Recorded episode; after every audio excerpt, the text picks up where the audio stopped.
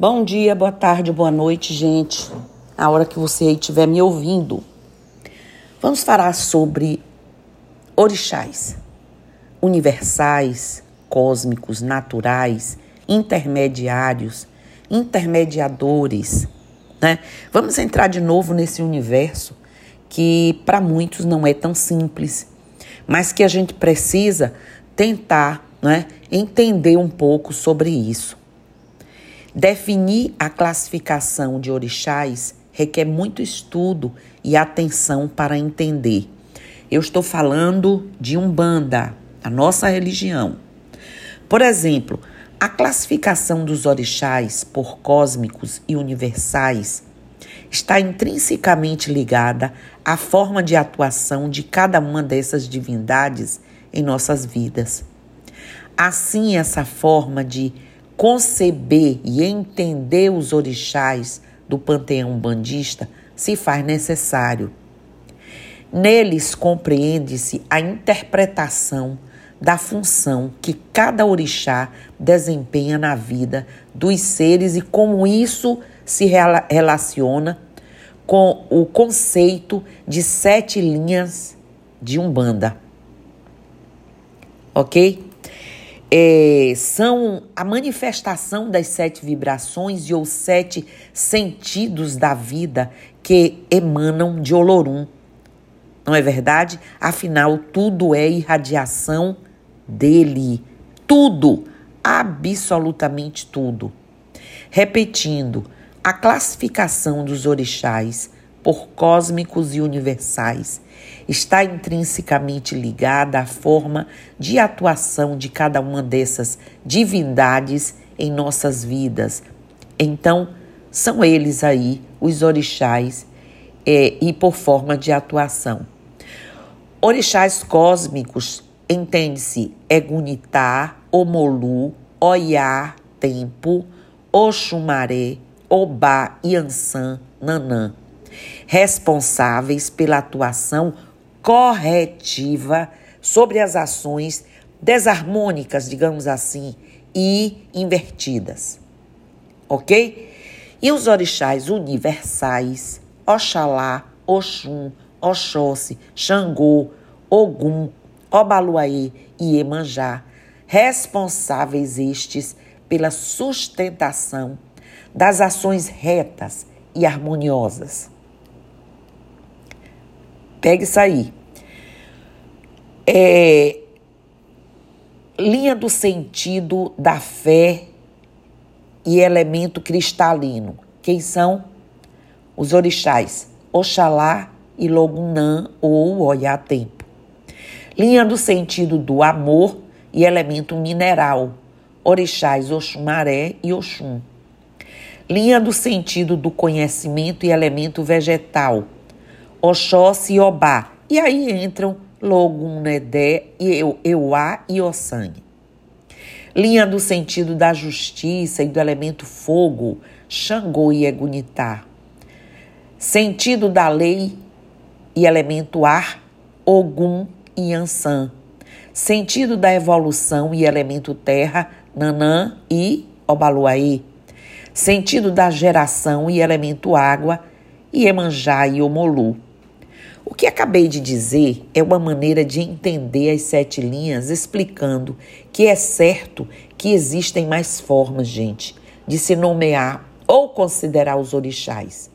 No esquema que eu falei aqui, acabei de dizer, não encontramos, por exemplo, quer dizer, não encontraríamos Ossan, um exemplo, que para algumas casas é o orixá das matas e florestas, mas isso não quer dizer que ele não exista, apenas que se encontra inserido dentro de um dos mistérios que mais refletem sua forma de atuação, que é o trono do conhecimento lá com Oxóssi e Obá. No caso de Ossan, podemos associá-lo à linha do elemento, como eu disse, vegetal, onde nesse esquema está representado aí Oxóssi e Obá, para reforçar então também os outros orixás Logun-Edé e Obá Euá. Para essa afirmação, argumentamos, não quer dizer que só existem esses orixás. Existem muitos outros, eles também podem ser colocados nessas sete vibrações, assim como, vou repetir, é o A, Logum Edé e o próprio Ossan. E outros que não estão aqui nesse caso. Sobre essa questão, digo ainda que, embora nem todas as correspondências ou nomes de orixás sejam reconhecidas dentro desse esquema, ainda temos que levar em consideração os orixás desconhecidos por nossa cultura e ou que já perderam suas referências de culto com o passar dos anos. Mais uma vez lembro que, pensando nessas dificuldades de conhecer, estudar e cultuar os orixás, os mentores espirituais apresentam a opção de estudarmos 14 orixás distribuídos aos pares nas sete linhas de Umbanda e identificamos eles como universal e cósmico. Os orixás que são incorporados na Umbanda são seres naturais que vivem em outras dimensões. Olorum criou tudo, inclusive a natureza dos seres que são divinas, naturais ou espirituais. Em cada vida gerada, ela vive em um padrão vibratório junto com outros seres, mas separado por outros que vivem em outros padrões. Os padrões da natureza dos seres estão ligados aos orixás maiores, que foram criados a partir de qualidades de Olorum e são seres magnânimos, né?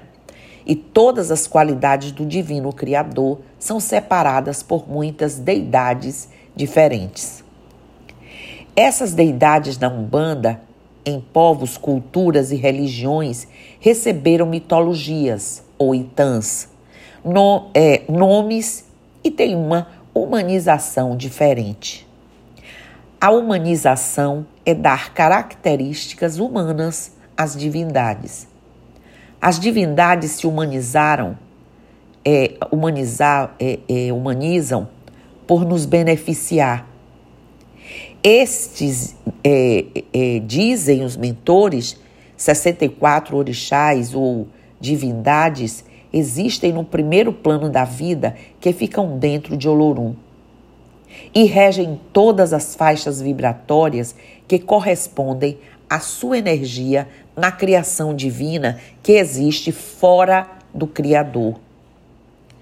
Gente, os orixás exteriorizam as energias de Deus, de Olorum, de Zambi, para toda a realidade, fazendo isso tempo todo ininterruptamente por toda a eternidade. Existem orixás intermediários e eles são seres que vivem no mesmo lugar que nós, dentro de outra dimensão que é chamada de plano natural. Esses orixás intermediários têm muito mais luz que os mentores, que já são iluminados e têm um grande avanço espiritual. Os orixás que vivem dentro de Olorum não incorporam. Quem incorpora são as divindades naturais e eles se utilizam de nós, médios, que fazemos a incorporação. É importante que se entenda que esses seres naturais não são humanos e vivem em uma dimensão pura. O orixá intermediário, por exemplo, de Ogum, atua e se influencia apenas com a energia que corresponde a de Ogum. E isso é diferente dos humanos que recebem influência de diferentes divindades. Não é isso? Nós não recebemos? Os orixás intermediários, eles agem somente por uma regência. Nós podemos atuar em várias. A mediunidade possibilita seres de outras dimensões atuarem sobre nós. Os orixás intermediários também estão em constante evolução e o contato conosco e nosso mundo trazem isso para eles. Nesse podcast, gente, quero falar um pouco sobre os orixás naturais, principalmente no que se refere às suas hierarquias. Vimos que na coroa divina temos sete essências divinas, portanto, sete tronos essenciais. Cada trono projeta-se dando origem a dois polos positivo e negativo, ocupados por dois orixás naturais, que são irradiadores de suas qualidades essenciais. Os tronos é, assentados nos polos deste terceiro nível já são diferenciados e os identificamos como masculino ou feminino, positivo ou negativo, ativo ou passivo, universal ou cósmico, irradiação né, contínua ou alternada. Esses novos tronos da Umbanda denominamos de orixás naturais, pois já são diferenciados em sua natureza, qualidades, atributos e atribuições. Nem todos são conhecidos porque não tiveram seus nomes divinos adaptados à forma humana, né? Não foram humanizados. Os nomes dos tronos são mantras, ativadores de seus magnetismos, irradiações, energias, qualidades, atributos e atribuições. Os mestres de luz conhecem os nomes mântricos, mas não têm autorização para os revelar. Caso revelem, a escrita de alguns não revelam a sua pronúncia. As sete projeções dos sete tronos essenciais criam 14 polos magnéticos, sete positivos e sete negativos, que se projetam e criam novos polos ao, ao todo, 49 polos positivos e 49 polos negativos, criando assim o quarto nível vibratório, que é o nível dos tronos intermediários. Este quarto nível projeta-se e forma-se o quinto nível, que é dos tronos intermediadores. O quinto nível, por sua vez, também se projeta formando o sexto nível vibratório, cujo magnetismo é o mais próximo do nosso, de onde vêm os orixás dos médiums, nós, tanto de Umbanda como de Candomblé, os falangeiros. Todo médium tem o seu santo de cabeça, mas esses orixás é, do sexto nível, que começaram a surgir a partir do segundo nível vibratório, quando os tronos se irradiaram, surgiram é, dois polos diferenciados, masculino, outro feminino, um irradiador e o outro atrator, um positivo e outro negativo, etc., né? Deram início assim a hierarquias distintas, com o único objetivo de amparar a evolução dos seres, das criaturas e das espécies. Releiam isso várias vezes, ouçam isso várias vezes, é, transcrevam para poder ler bastante, e lendo às vezes no visual é melhor, porque é importante compreender. Os orixás intermediários, gente, são os responsáveis pela, pelas linhas de ação e de trabalho que atuam nos templos de Umbanda através de nós médios. É através dessas linhas que os espíritos que se reintegram às hierarquias se manifestam durante os trabalhos espirituais, usando nomes simbólicos que identificam a qual linha estão agregados. Muitos desses orixás intermediadores são espíritos que já evoluíram para outros níveis e hoje retornam para acelerar a evolução espiritual dos seus afins que ainda não concluíram né, o estágio é, encarnacionista ou ainda estão muito ligados ao plano material. Os, os tronos intermediadores criaram suas hierarquias de ação e trabalho, algumas já com vários é, é, milênios aí de idade, para melhor atuarem no astral, junto aos espíritos ou no material, junto às pessoas espalhadas na, nas mais diversas religiões.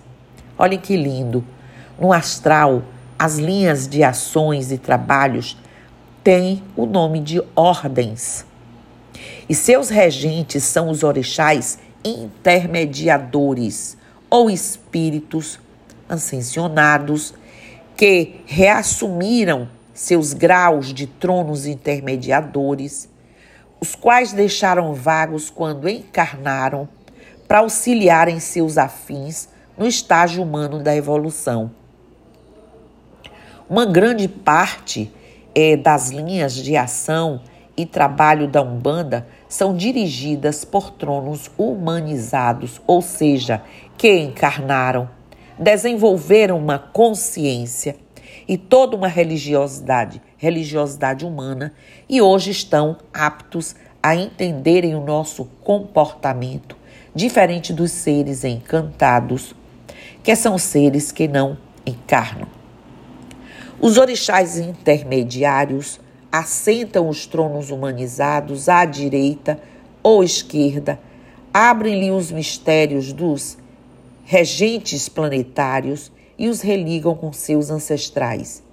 Em seguida, os religam magnética, energética e vibratoriamente com um dos 14 orixás naturais, e este orixá os regerá para onde o orixá intermediário que os assentou achar mais útil para os espíritos humanos.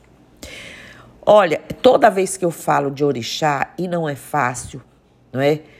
Tentar esclarecer, tentar deixar o mais acessível possível, é, é justamente na tentativa de fazê-los entender que é preciso ouvir, transcrever isso aqui, ler bastante, pesquisar, né? Porque orixás universais, cósmicos, naturais, intermediários e intermediadores existem. Eles estão entre nós e precisamos compreender essa magnitude, esse feito esplendoroso né, do nosso Criador e nos deixar essas irradiações e nessa hierarquia que nos alcança e que nos beneficia. Então era isso hoje, Axé, Namastê, Saravá, Motumbá, Mojubá, Colofé, Muco e Unuzambi para esse 8 de dezembro, esse dia de feriado e que as pessoas podem até ouvir mais de uma vez, para quem puder e quiser, para tentar compreender melhor tudo isso. Achei.